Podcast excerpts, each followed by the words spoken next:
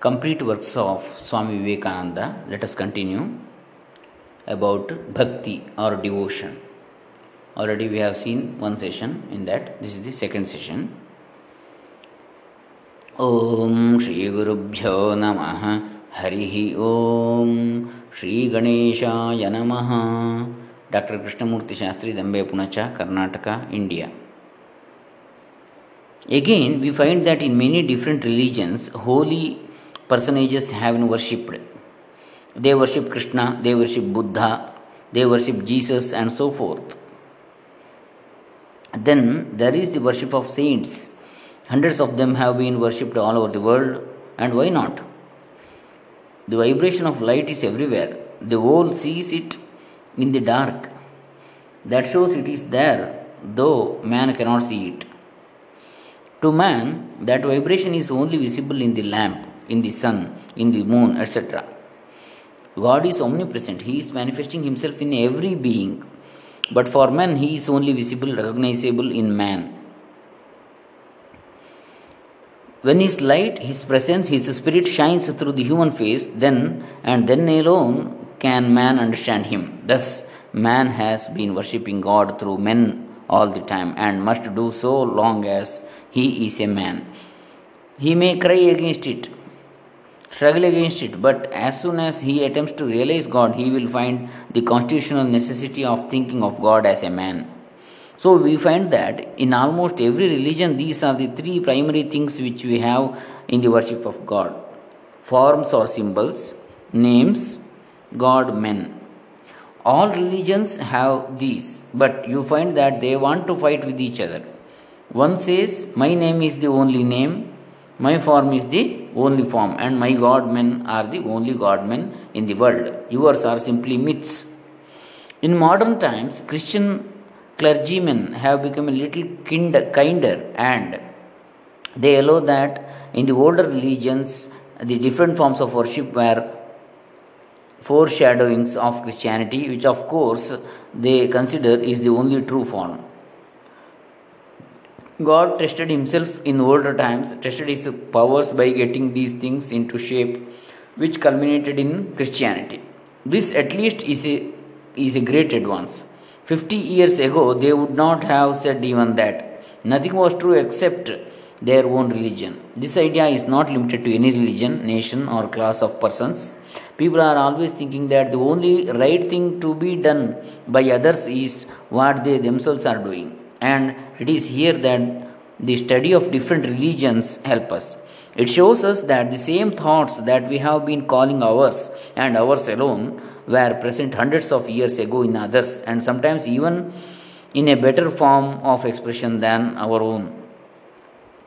These are the external forms of devotion through which man has to pass. But if he is sincere, if he really wants to reach the truth, he goes higher than these to a plane where forms are as nothing.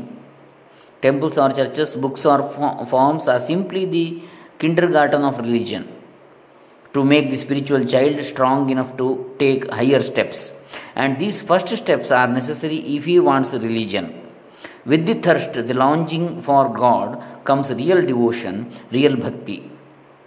Who has the longing? That is the question. Religion is not, the, not in doctrines, in dogmas, nor in intellectual argumentation. It is being and becoming, it is realization. We hear so many talking about God and the soul and all the mysteries of the universe. But if you take them one by one and ask them, Have you realized God? Have you seen your soul? How many can say they have? And yet they are all fighting with one another. At one time in India, representatives of different sects met together and began to dispute. One said that the only God was Shiva, another said the only God was Vishnu, and so on. And there was no end to their discussion. A sage was passing that way and was invited by the disputants to decide the matter. He first asked, asked the man who was claiming Shiva as greatest God, Have you seen Shiva? Are you acquainted with him? If not, how do you know he is the greatest God? Then turning to the worshipper of Vishnu, he asked, Have you seen Vishnu? And after asking this question to all of them, he found out that no, uh, not one of them knew anything of God. That was why, uh, that was why they were disputing so much. For had they really known, they would not have argued. When a jar is being filled with water, it makes a noise, but when it is full, there is no noise. So, the very fact of these disputations and fighting among sects sect shows that they do not know anything about religion. Religion to them is mere mass of frothy words to be written in books. Each one hurries to write a big book to make it as massive as possible, stealing his materials from every book he can lay his hands upon and never acknowledging his indebtedness. Then he launches this book upon the world, adding to the disturbance that is already existing there. The vast majority of men are atheists. I am glad that in modern times another class of atheists has come to, into existence in the Western world, I mean the materialists. They are sincere atheists. They are better than the religious atheists who are insincere, who fight and talk about religion and yet do not want it. Never try to realize it, never try to understand it. Remember the words of Christ Ask and it shall be given you. Seek and you will find. You, you shall find. Knock and it shall be opened unto you.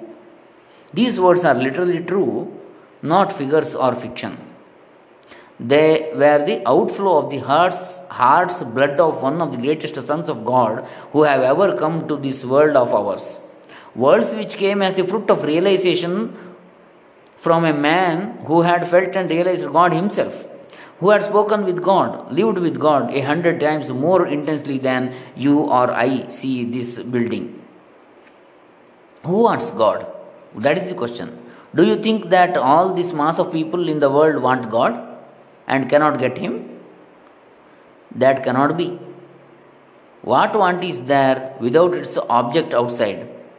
Man wants to breathe and there is air for him to breathe. Man wants to eat and there is food for it, food to eat. What creates these desires? The existence of external things. It was the light that made the eyes. It was the sound that made the ears. So every desire in human beings has been created by something which already existed outside.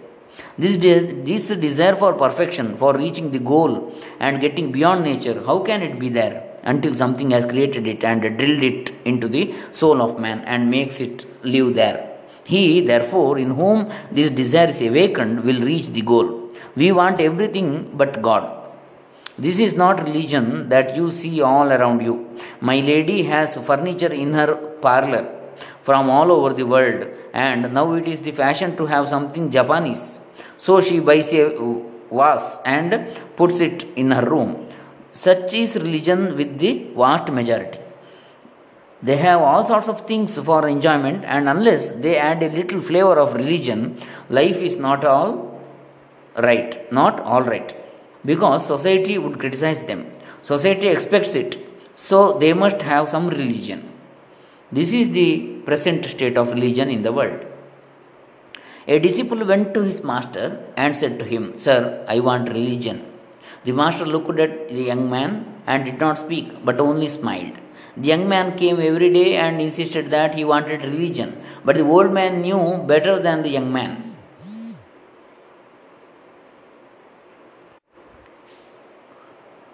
One day, when it was very hot, he asked the young man to go to the river with him and take a plunge.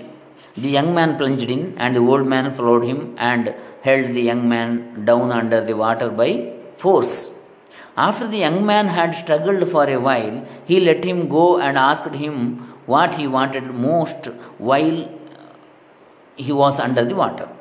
A breath of air, the disciple answered. Do you want God in that way?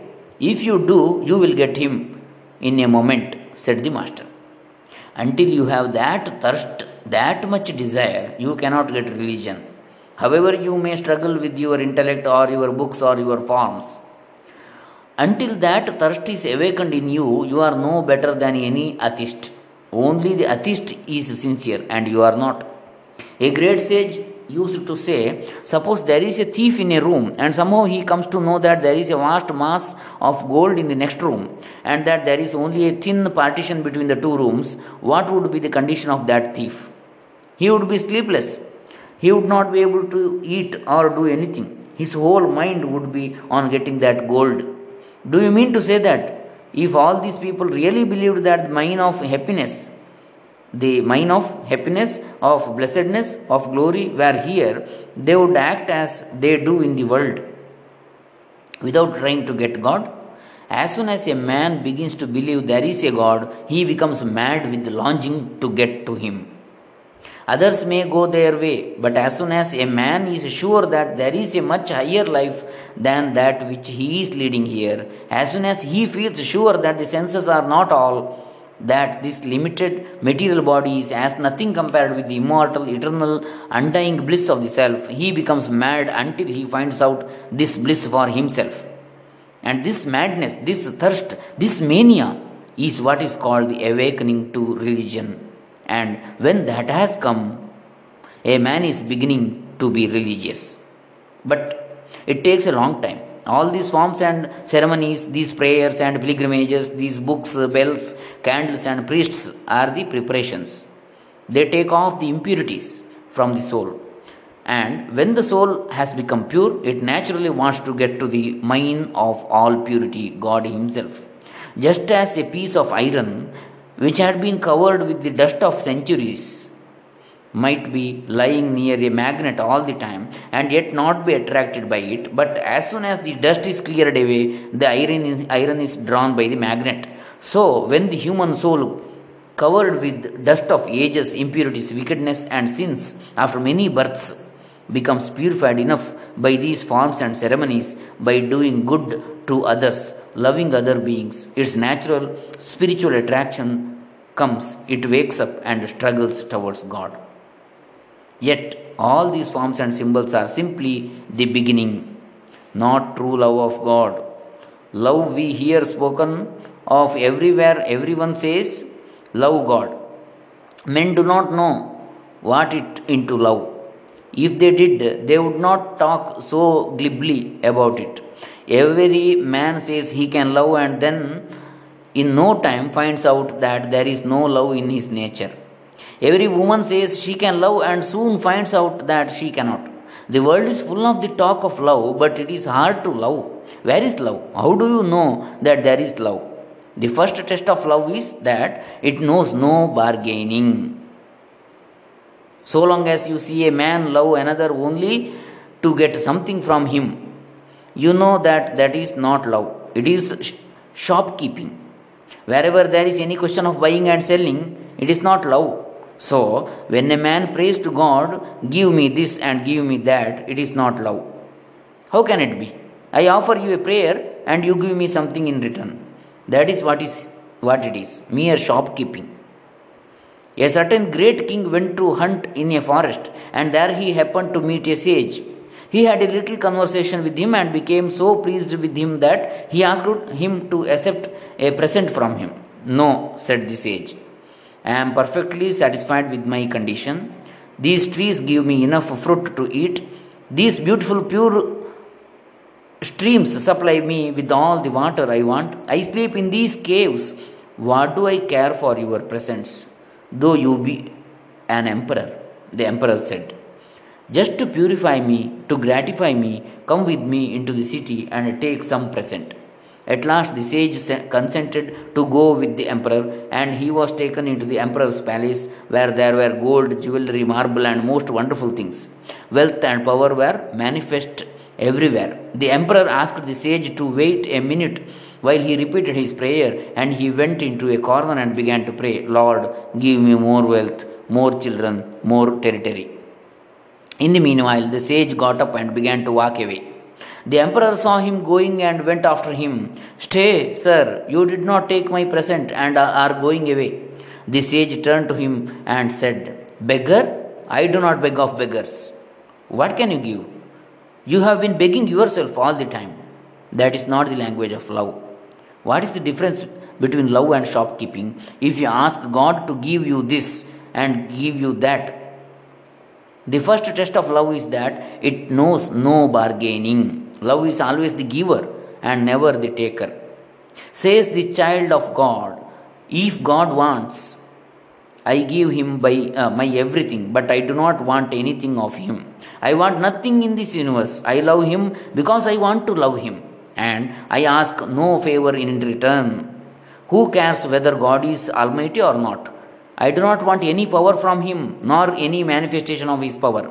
Sufficient for me that He is the God of love. I ask no more question. The second test is that love knows no fear. So long as man thinks of God as a being sitting above the clouds with rewards in one hand and punishments in the other, there can be no love. Can you frighten one into love? Does the lamb love the lion, the mouse, the cat, the slave, the master? Slaves sometimes simulate love, but is it love? Where do you ever see love in fear? It is always a shame. It is a sham. That is false. True. Uh, that is false pseudo. With love never comes the idea of fear. Think of a young mother in the street. If a dog barks at her, she flees into the nearest house. The next day she is in the street with her child, and suppose a lion rushes upon the child, where will be her position? Just at the mouth of the lion, protecting her child. Love conquered all her fear. So also in the love of God. Who cares whether God is a rewarder or a punisher? That is not the thought of a lover. Think of a judge when he comes home. What does his wife see in him? Not a judge or a rewarder or punisher, but her husband, her love. What do his children see him? Their loving father, not the punisher or rewarder. So, the children of God never see him a punisher or a rewarder. It is only people who have never tasted of love that fear and quake. Cast off all fear, though these horrible ideas of God as a punisher or rewarder may have their use in savage minds. Some men, even the most intellectual, are spiritual savages, and these ideas may help them. But to men who are spiritual, men who are approaching religion, in whom spiritual insight is awakened, such ideas are simply childish, simply foolish. Such men reject all ideas of fear. The third is a still higher test. Love is always the highest ideal. When one has passed through the first two stages, when one has thrown off all shopkeeping and cast off all fear, one then begins to realize that love is always the highest ideal. How many times in this world we see a beautiful woman loving an ugly man? How many times we see a handsome man loving an ugly woman? What is the attraction? Lookers on only see the ugly man or the ugly woman, but not so the lover. Looker is different, lover is different. To the lover, the beloved is the most beautiful being that ever existed. How is it? The woman who loves the ugly man takes, as it were, the ideal of beauty which is in her own mind and projects it on his ugly, on this ugly man. And what she worships and loves is not the ugly man, but her own ideal. That man is, as it were, only the suggestion, and upon that suggestion she throws her own ideal and covers it, and it becomes her object of worship. Now, this applies in every case where we love Many of us have very ordinary looking brothers or sisters, yet the very idea of their being brothers or sisters makes them beautiful to us. The philosophy in the background is that each one projects his own ideal and worships that. This external world is only the world of suggestion. All that we see, we project out of our own minds. A grain of sand gets washed into the shell of an oyster and irritates it. The irritation produces a secretion in the oyster which covers the grain of sand and beautiful pearl is the result. Similarly, external things furnish us with suggestions over which we project our own ideals and make our objects. The wicked see this world as a perfect hell and the good as a perfect heaven. Lovers see this world as full of love and haters as full of hatred. Fighters see nothing but strife and the peaceful nothing but peace. The perfect man sees nothing but God. So we always worship our highest ideal, and when we have reached the point, when we love the ideal as the ideal, all arguments and doubts vanish forever. So let us continue this in the next session. Hare Rama. Thank you. Thank you, one and all.